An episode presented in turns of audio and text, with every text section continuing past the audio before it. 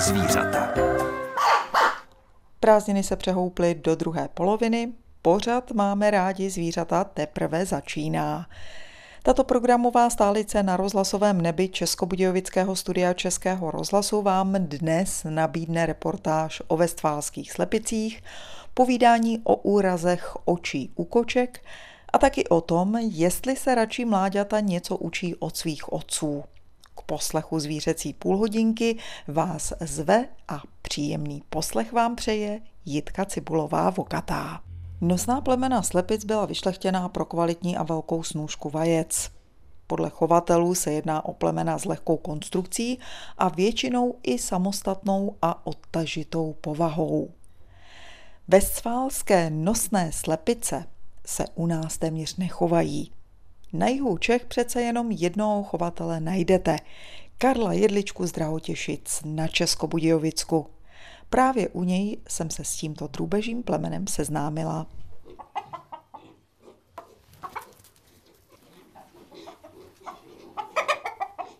Tak teď to vypadalo, že si kohout vestfálské nosné slepice povídá se svými spolubydlícími přeštickými prasaty ale on se spíš bál toho, že mu naruším jeho teritorium. Spíš se bál toho, aby z toho nechtěla chytit. Díváme se tady na plemeno slepic, vesválská nosná slepice. Je to plemeno poměrně netradiční v rámci našich chovů tady v republice. My jsme se k němu dostali víceméně náhodou na výstavě v Přerově, kde teda nám jeden přítel chovatel poskytl tu chovnou základnu jednoho kohouta a dvou slepic a my jsme z toho teda selektovali v tuhle tu chvíli nějakých 20 chovných eh, slepiček, na kterých budeme dál pokračovat v chovu. No.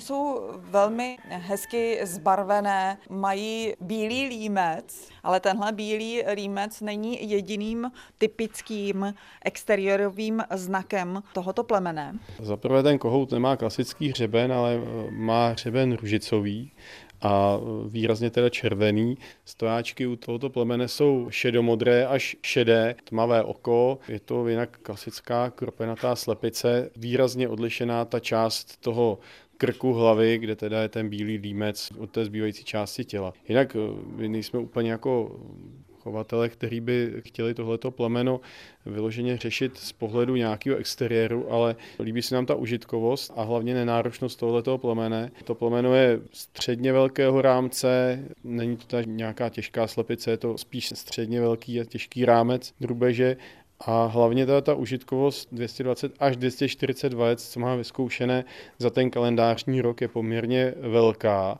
Ta vajce jsou čistě bílá, ale není to velikost L, ale je to teda M. Jo? Není to vejce, který je větší velikosti, ale spíše to menší. A i díky tomu, že to je slepice, která si nahledá fakticky sama a jak jsem řekl, je nenáročná na ten odchov, tak pro nás jako pro farmáře, který mají zájem dělat ty věci blízko přírodě, je to plemeno, který je více než vhodné. Jsou velmi krotké.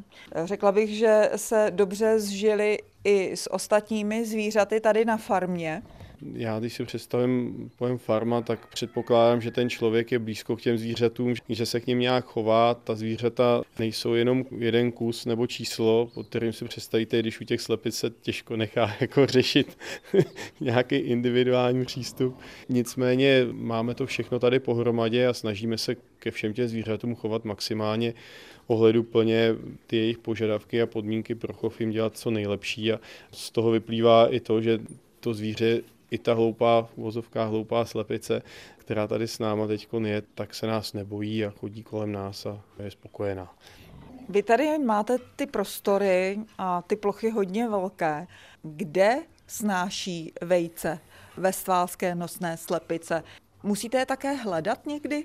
Ne, ne, ne, to ne. Ta slepice má tady ve stodole několik míst, kde jsou hnízda udělána a stačí jenom projít a oni si nevyhledávají eh, místa, kde byste to nechtěla najít nebo neměla najít, takže v tomhle tom problém není, určitě ne. Teď jsou tady ve chlévě z prasaty, jak už jsem na začátku řekla, pohybují se samozřejmě i venku. Na noc je zavíráte do nějakého vlastního kurníku? Na noc zůstávají tady ty maštaly s těma prasatama, nikam dál je nezavíráme, chodí tady celodenně na té zahradě a sbírají si, co potřebují. Ty podmínky toho odchovu, jak jsem řekl na začátku, se snažíme mít co nejjednodušší, co nejméně komplikovaný, tak aby ty zvířata se cítily pokud možno co nejlépe a zároveň pro nás ta péče a ta starost o tu drubež byla co nejjednodušší. Vy tady ty velké prostory a plochy máte, ale když by si je někdo chtěl pořídit i do skromnějších poměrů, mohl by je mít třeba na menším prostoru? Ale ta slepice ráda hledá, takže tam je důležité, aby měla možnost si nahledat. Když tuhle slepici vemete, zavřete do nějakého opravdu malého prostoru a budete přikrovat směsí, určitě to bude taky fungovat, ale pro ně je to charakteristická vlastnost a bavíme se o takovým tom respektu k těm přirozeným vlastnostem těch zvířat, přirozeným potřebám, takže pokud víme, že tahle slepice je taková skánčlivá, chodí, hrabe si, potřebuje dostatek zeleného k tomu, tak eh, proč jim tyhle ty podmínky neposkytnout a nevyužít toho. V pozadí jste mohli slyšet, že se ozvala jedna slípka. Byla u korítka, kde je šrot a teď ta manželka přisypala, řekla bych, i nějaké obilí. Tak eh, samozřejmě my ten příkrm těm slepicím dáváme taky. Není to jenom o tom, že se tady pasou na zahradách, ale máme klasickou směs pronosnice, kterou si buď to děláme sami, že si mícháme tady krmeň, anebo nakupujeme na standardních obchodech, tak jak jste všichni zvyklí. Není to ani tak o tom, že by jsme tím chtěli jako šiškovat, ale je to spíš o tom, aby měli tu možnost si jít a zobnout si ještě něco jiného. Jinak to zrno je samozřejmě důležitý pro tu snášku a je to důležitý i pro ten zevnějšek, to, jak vypadá to zvíře. Potřebuje to taky k tomu svýmu životu. Tohle plemeno slepic se velmi těžko schání, protože těch chovatelů je opravdu málo v České republice. My jsme na tohle plemeno narazili úplně čistě náhodou na výstavě eh, v Přerově a víceméně nejdřív se nám jenom zalíbilo, tak jsme v rychlosti schánili nějaké informace od chovatele, který tam vystavoval a dá se říct, že to je plemeno, který je podstatně častěji k vidění v Německu než tady u nás. U nás se tomu věnuje, pokud mám informace, maximálně dva chovatele na Moravě, jinak nikdo, nikoho dalšího jsem nesehnal tady. Ani se neinzerují ty slepičky tohoto plemene v nějakém čistokrevném chovu u nás. Nicméně nás vždycky bavilo zkoušet něco, co nikdo jiný neskouší a neskusil tady, takže pro nás eh, to byla nějaká výzva a musím říct, že nás nesklamala. Bezválskou nosnou slepici nám dnes představil Karel Jedlička z Drahotěšic. U koček, které žijí převážnou část života venku, se často vyskytují úrazy očí. Někdy tento zrakový orgán jen změní barvu. To je ten lepší případ. Některé kočky ale o své oči kvůli úrazu i přijdou. Taky o takových případech bude dnes mluvit veterinářka Lucie Míková z veterinární kliniky Vltava v Českých Budějovicích. Nejčastější úrazy jsou u kocourů, když dochází k těm jarním letním bitkám o kočky, že dochází k poranění rohovky. Taková kočka, která má poranění rohovky, se navrací domů s tím, že oko je zavřené, výrazně slzí. Zjišťujeme buď to bílý flek nebo šedé zaklení rohovky, to znamená zase průhledné části toho oka. V některých případech může docházet až hlubšímu poranění zranění rohovky k následnému vyřeznutí duhovky. To znamená, že duhovka je ta část oka, která má různé barvy, počínaje zelenou, modrou, to je vlastně vysloveně co říkají lidi, má zelené modré oči. A ta duhovka vyhřezne ven a vytvoří útvar, který promenuje na povrch toho samotného oka. Při doteku může i silně krvácet, takže v těchto případech je samozřejmě neodkladný zase chirurgický zákrok, buď to teda zašití rohovky a navrácení té duhovky, ale v mnoha případech dochází k tomu, že to oko je neodvratně poškozené a tam potom teda je lepší vlastně odstranit celé to oko ven a následně sešít v sobě zbytek z víček, protože okraje víček, které nejsou ochlupené, se odstříhávají aí poté vlastně se k sobě sešívá ta kůže, takže následný efekt je takový, že za deset dní se vyndávají stehy a pokud tam to oko není a kůže je sešitá, tak nám to připomíná souvislost kůže a nikdo by nepoznal, že tam to oko někdy bylo. Samozřejmě dalšími úrazy s tím související jsou úrazy očních víček u koček. Pokud ta rána není natolik veliká, že by byla větší než třeba 3-4 mm, nebo nepromenuje přímo volný okraj kůže do toho oka, tak se to nechává být a řeší se to tím, že to nějakým způsobem se zhojí a třeba tam bude jizva, ale to oko bude zahojené bez nějakého chirurgického zákroku. Dalšími možnostmi potom, které jsou, se týká toho poranění očí, tak je třeba poleptání od vápna nebo nějaké kyseliny, kdy zjišťujeme zase, že ta rohovka má takovou šedou barvu, jsou tam různé nálepy. Velmi často dochází poleptání při čištění odpadů. Tam potom je nezbytně nutné ošetřit tu rohovku, přetáhnout třetí víčko, aby ta rohovka pod tím měla vlastně šanci se zahojit. Vždycky po těchto zákrocích se aplikují antibiotika, které dneska jsou dobré v tom, že jsou injekce antibiotik, které vydrží 14 dnů, takže majitel nemusí podávat žádné tablety ani kapky, protože u těch koček je to dosti obtížné a za těch 10 dní se vlastně to třetí víčko zase uvolňuje, tím pádem ta rohovka, ta průhledná část toho oka by měla být zhojena a je to celkem jako efektivní zákrok, to třetí víčko, to je taková tam žurka, jak se říká u koček, tak funguje stejně jako třeba kontaktní čočka, která vám chrání to oko. Úrazy koček můžou podle slov veterinářky Lucie Míkové způsobit pěknou patálii. Může se mladý rak naučit něco od svého otce? O tom bude ve zvířecí půlhodince řeč už za několik minut. Předtím vám nabídnu další písničku. Jedno české přísloví říká, jak chodí starý rak, mladý se učí tak. Jinak řečeno, příklady táhnou. Právě v račích rodinách to zas tak moc neplatí. O tom nás teď přesvědčí hydrobiolog Miloš Buřič z Fakulty rybářství a ochrany vod Jihočeské univerzity. Ten rak už se s tím narodí, že ví, jak má chodit a rozhodně nechodí jenom pozadu, ale volí si cestu, kam zrovna potřebuje. My se tady můžeme názorně na jednoho raka signálního podívat, jestli je schopen chodit eh, jenom eh, dozadu.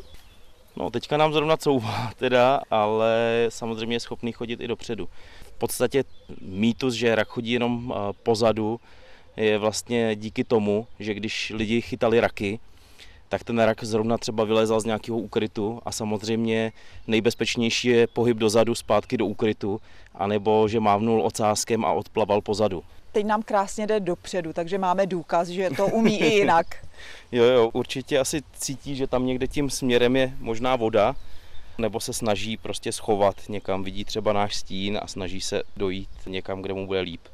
Přebírá mladý rak, čerstvě vylíhnutý, něco od svých rodičů? Tak přímo od vylíhnutí ještě ne, protože když se vylíhne, tak není života schopný. Maminka se o něj ještě musí starat nějakou dobu. Takže ten malý ráček se musí jednou až dvakrát slíknout přímo v péči své maminky, než je vypustí do volného života. Takže spíše od maminky než od tatínka. Je to tak, tatínek by si spíš na nich smosnul. Chrání je tedy matka před otcem? Vlastně před každým nebezpečím, nejenom před otcem. Samice chrání ráčata tím, že má připevněná na nožičkách na zadečku, a v podstatě i když už ty ráčata umí chodit a vlastně se vzdalují od té samice, už dosáhnou stádia samostatnosti, tak eh, ty ráčata se pořád vrací k té matce a když je nějaký nebezpečí, tak ona zvedne ten zadeček, ještě je schopná jim chemicky dát informaci nějakého nebezpečí a oni se vrátí k ní a schovají se a ona je chrání ještě nějakou dobu. Od tatínka dostávají jenom eh, vlohy k tomu, že si mají chránit teritorium, rozmnožovat se, a vlastně pokračovat v tom druhu, jinak jim, eh, řekněme, tou mateřskou péčí přidává jenom matka. Otec je, dá se říct, neznámý, když to tak řeknu, protože samci v průběhu páření si obejdou teritorium a snaží se spářit s co nejvíc samicema. Takže ta samice s tím otcem v kontaktu není a ty ráčata taky ne. Zmíněné rozmnožování raku je málo známou kapitolou jejich života. O tom, jak například probíhají zásnuby těchto korýšů, budeme mluvit už za chvilku hned po písničce. Po malé hudební přestávce pokračuje na stanici Český rozhlas České Budějovice pořad Máme rádi zvířata, v tuto chvíli konkrétně povídáním o racích. Už jsme si řekli, že račí samci rodičovskou láskou ke svým potomkům příliš neoplývají. A co zásnuby? Snaží se o trochu víc? Páry raka baheního se začínají pářit na podzim obvykle v říjnu a v listopadu, když teplota klesne na 5 až 12 stupňů Celzia. Samičky se otáčejí na bok nebo záda, přičemž je samci pevně drží. Samci nalepují samičkám do blízkosti gonopor spermatofory, jakési pouzdro naplněné spermiemi. Samice potom v rozmezí od 2 do 45 dní vyklade vajíčka na zadečkové končetiny. Přes zimu se vyvíjejí a první malí ráčci se z nich líhnou v květnu a v červnu. Mají nápadně zduřelý štít, v němž si na svět přinášejí zásoby výživných látek. Po dobu asi 14 dnů se zdržují u matky. Už po deseti dnech života musí odhodit krunýř, který je jim těsný. V prvním roce života čeká raka nepříjemná svlékací procedura, asi osmkrát. Každá výměna krunýře je spojena s nebezpečím života. V tomto období jsou raci bezbraní a proto zůstávají v úkrytu, dokud jim nový krunýř dostatečně nestvrdne, což trvá asi týden. Plodnost raka baheního se pohybuje od 200 do víc než 400 kusů vajíček. Může se křížit s rakem říčním. Ráčata jsou schopna rozmnožování od tří let. Samice raka mramorovaného se dokážou dokonce klonovat. Jde o nepohlavní způsob rozmnožování, kdy se z vajíček rodí pouze samice a ty se dále rozmnožují. Nepotřebují tedy páření. Přesně týden bude trvat, než se na stanici Český rozhlas České Budějovice znovu rozezní úvodní znělka dalšího pořadu Máme rádi zvířata. V závěru té dnešní zvířecí půlhodinky mám pro vás už jen malé literární okénko. Karel Čapek prohlásil, kdyby psi uměli mluvit, patrně bychom s nimi vycházeli stejně špatně jako s lidmi. Přeji vám, milí posluchači, aby se vám dařilo vycházet v rámci možností jak s lidmi, tak i se zvířaty. Mějte krásné dny. Na brzké skladání se těší Jitka Cibulová Vokatá.